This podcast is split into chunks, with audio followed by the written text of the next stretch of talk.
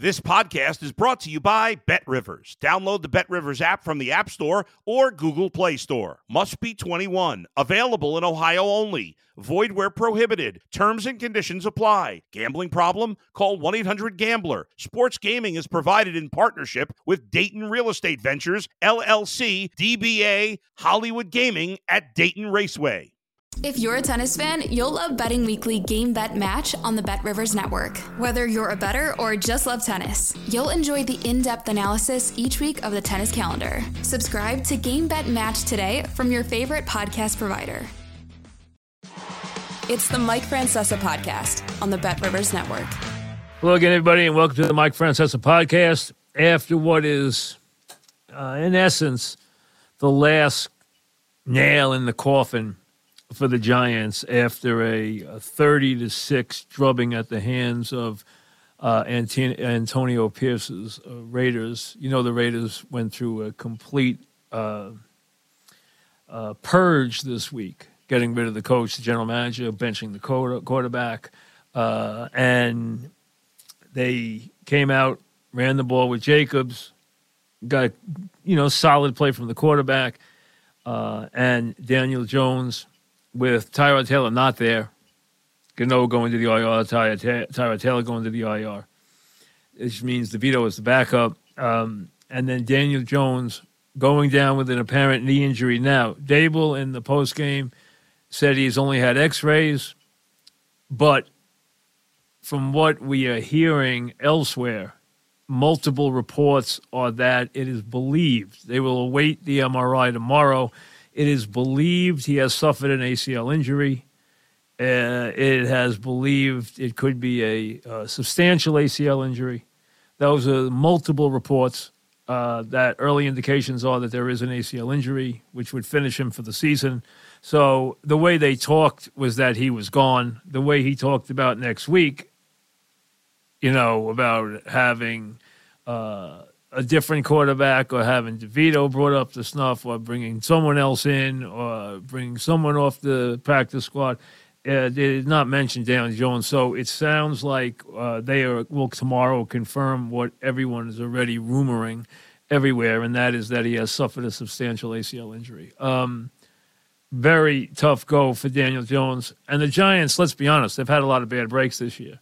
They also have played terrible football They've done a terrible job from uh, management, coaching to player from the get go. This season started with a disaster. It has been nothing but a total disaster. It now, for all intents and purposes, is over. Um, the Eagles holding on today moved to eight and one. The Cowboys, who lost a hard game today, are still in a very solid playoff position. Um, the Redskins won today. Uh, so the Giants at two and seven, going nowhere. Now will finish the season with a journeyman quarterback at best. Who cares who it is? It's a journeyman quarterback at best and all they will try to do is secure a good draft pick for next year and play for some pride because their season, as we are still a couple of weeks pre uh, pre Thanksgiving, uh, is over. That's all there is to it. There's nothing else to be said about it. Um, there's nothing to get upset about anymore. There's nothing to talk about it anyway. Things weren't going well in this game. Listen, I thought with Jones coming back this week and with all the all the unsettled nature of the Raiders, if the Giants could just jump out to a quick start today, they could be in good shape. But it didn't happen. Jacobs, who has had trouble running the ball all year, came out running the ball well today. They hit the Giants with some running plays. He had some gas in his tank for the first time. They didn't get Davante Adams going until the second half, but they got Jakobi Meyers going early. Uh, the Giants got nothing going. Then Jones gets hurt. They went on a fourth down uh, play and didn't make it. Uh, they had some bad penalties, and the next thing you know, they're already in the hole. And then Jones goes down, and DeVito throws a couple of picks, and the game turns into another disaster. And the Raiders just coast coast home after shutting the Giants out in the first half, which is something the Giants should be extremely used to because it seems like they get shut out in the first half of just about every game. Uh, they can't score points. Uh, they are averaging, uh, they came in averaging 11 points, so now they're probably averaging less than 10 points a game. Uh, they didn't score until the fourth quarter today, as it is. Uh, they are just a complete disaster. Um, and what I tweeted earlier is just what I feel, and that is after having some fun last year, the Giants have completely returned to the land of the pathetic. That's basically it. That's where they lived for a long time. They have gone back there. And now it isn't even worth discussing how they have given back all the gains of last year. They have now, now it's like last year didn't even happen. Daboll is just another coach trying to find his way. Uh, Daniel Jones is just another quarterback trying to prove himself. Uh, the team is an utter mess. Case closed. There's nothing else to discuss. And when they go into this offseason, there are going to be so many question marks and so many things that have to be answered. Uh, and now the biggest question that Giant fans are going to have is, hey, how high is my draft pick going to be? That's basically it.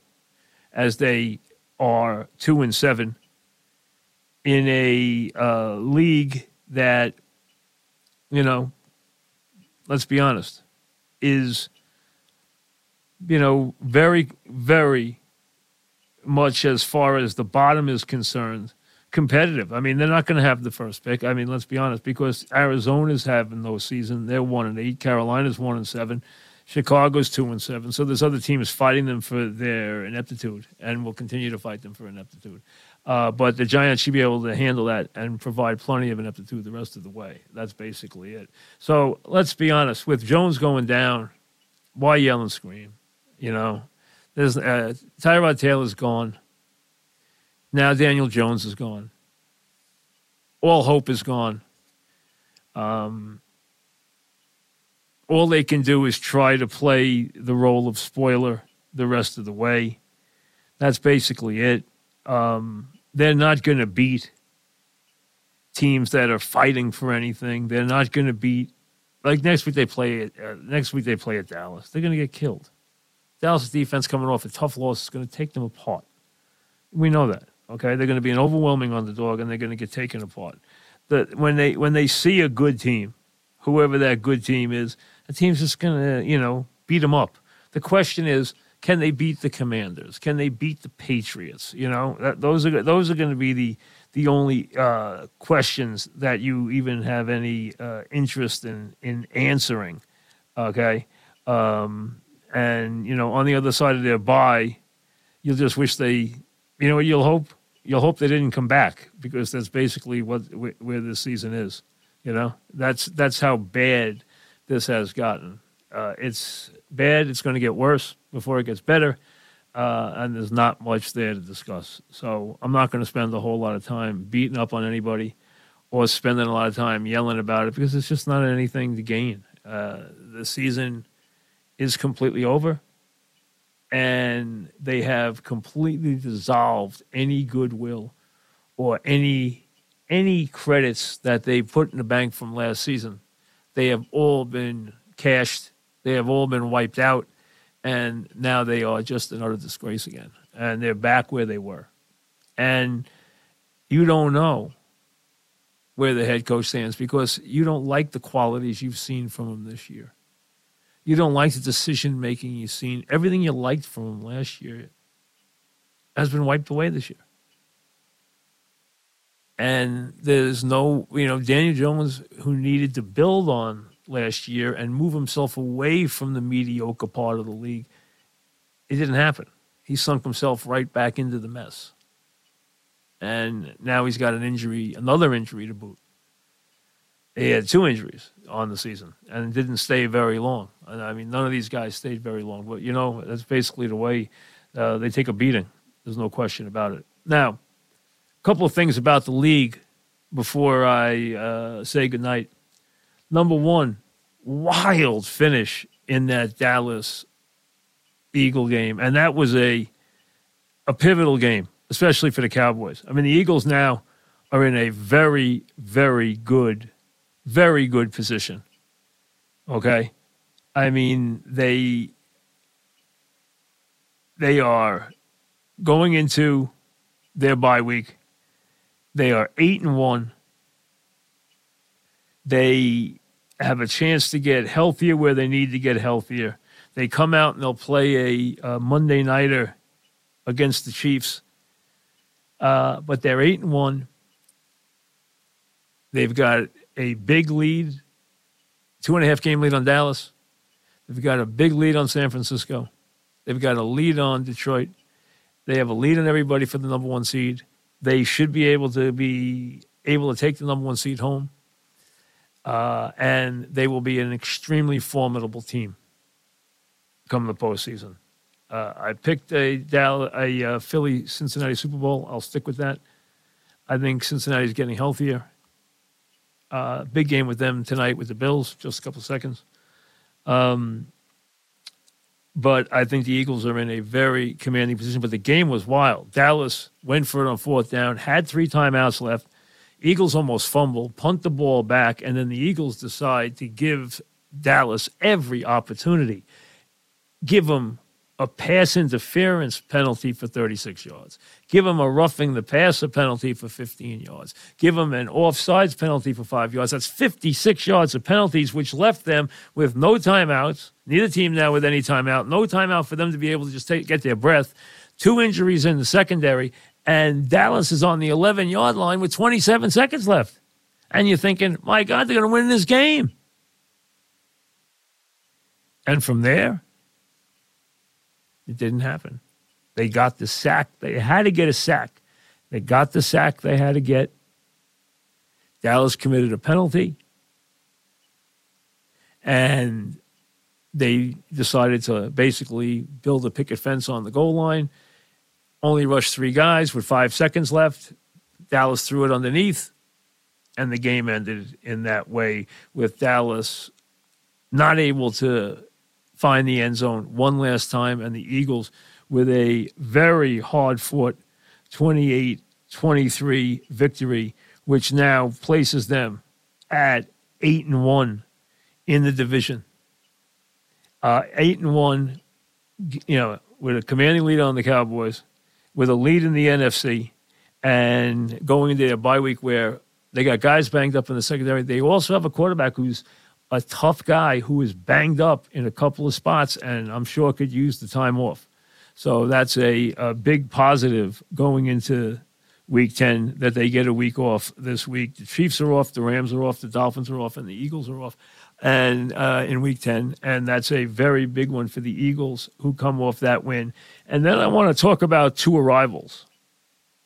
And as we turn into the month of November, which is the month of decision, where we separate the men from the boys, and we separate the contenders from the pretenders, and we see who's going to really be a formidable team. Add a team to the serious Super Bowl mix, and that team is the Ravens. They got off early in the season with a lot of injuries. They've gotten stronger and stronger. They pounded on uh, Seattle today. They're seven and two. They are in very good shape. Their offense is doing really well. The quarterback has really grasped Monken's offense. They are getting strong on the offensive line. They're getting better on defense. And they are a team now that should be, they have scored 100 more points than they have allowed. And they are a serious threat to Kansas City, which beat Miami this morning and anybody else who wants to put their hat in, or put their, themselves in the ring for a being a serious contender. But count the Ravens now as a team that has arrived as a serious Super Bowl contender, not just to get there, but to win it. And they deserve to be mentioned in the same breath as anybody at the top of the league. The other arrival is a player and that is CJ Stroud. Now, CJ Stroud has played well all season. He has stayed away from mistakes. I took Houston as an over this year because I had heard good things about him, but I also am very high on their head coach. And I thought they would be a very good over this year. Uh, they won today with a great come from behind win against Tampa. They're four and four. They have a long way to go. They're still young and they got a long way to go. But what Stroud today was break Luck's rookie yardage record. He threw for 470 yards and five touchdowns. And he uh, clearly announced his arrival, not just as a formidable quarterback, but as a star in this league. Forget being the best of the new quarterbacks this year. That goes without any saying. That doesn't that there's no reason to even discuss that. But when he hit Tank Dell down the middle with 10 seconds left to beat the Bucs, it firmly established him and announced his arrival as the as really the, maybe one of the real new guys in this league. I mean, he has had a very, very good start. And listen, that doesn't mean he's not going to have a couple of rough days. Okay, I'm sure he is. The one thing about him is he doesn't run a lot. You know, his his numbers are interesting in that he is a guy who you know wants to stay in their pocket. He wants to throw the ball. He wants to move to throw it. He's not looking to run all over the place. And so many of these quarterbacks are. He has not had more than four rushes at any game, even when he's been under duress. So he is doing it with his arm. And he is doing it in a big way. He has stayed away from interceptions all year. He has just one interception on the season. And today, 30 of 42 for 470 yards, five touchdowns, no interceptions, and drove his team for the winning touchdown in the final seconds from behind in classic fashion. Threw some incredible passes today and has now established himself as that next quarterback to watch. So the Ravens have arrived. CJ Stroud now has completely arrived as the Giants say goodbye to any meaningful football this year. Jets tomorrow night, big game. Big game. Because if they can win these next two games, they put themselves in a position where they are in the mix in a highly competitive, you know, they're four and three right now. They have the Chargers this week and the Raiders next week. If they can put themselves in a six and three position, they will have firmly established themselves as a team that can get to the postseason this year. Now, you heard the talk this week about them trying to trade for Davante Adams. Does that signal that they really believe in all this stuff about Rodgers coming back? All that remains to be seen, and it's too early even to discuss. But the bottom line is that is a very big game they play tomorrow night. The Chargers are hoping to spit out this bad start and get back to 500. That's what they're hoping to do. Okay, they know that there's plenty of season to play and they are hoping to get back to 500 and then and see if they can launch themselves a playoff bid off that. Their coach is obviously on the hot seat, seriously on the hot seat. So that is a big game tomorrow night. And let's be honest, all football eyes now in this town turn to the Jets because the Giant season has nothing left to offer. It is just dust. It is in ruins. I feel bad for Jones. Off last year, this just turned into a nightmare. I feel bad for Daboll, but I also get the idea that Daboll's made a lot of his own mistakes. Uh, like he's caused a lot of this stuff this year. I think he's lost his way. I think there's a good head coach in there. I saw him last year, but he has clearly lost his way. He needs to refine it. But there aren't a lot of opportunities to do that in the rest of the season.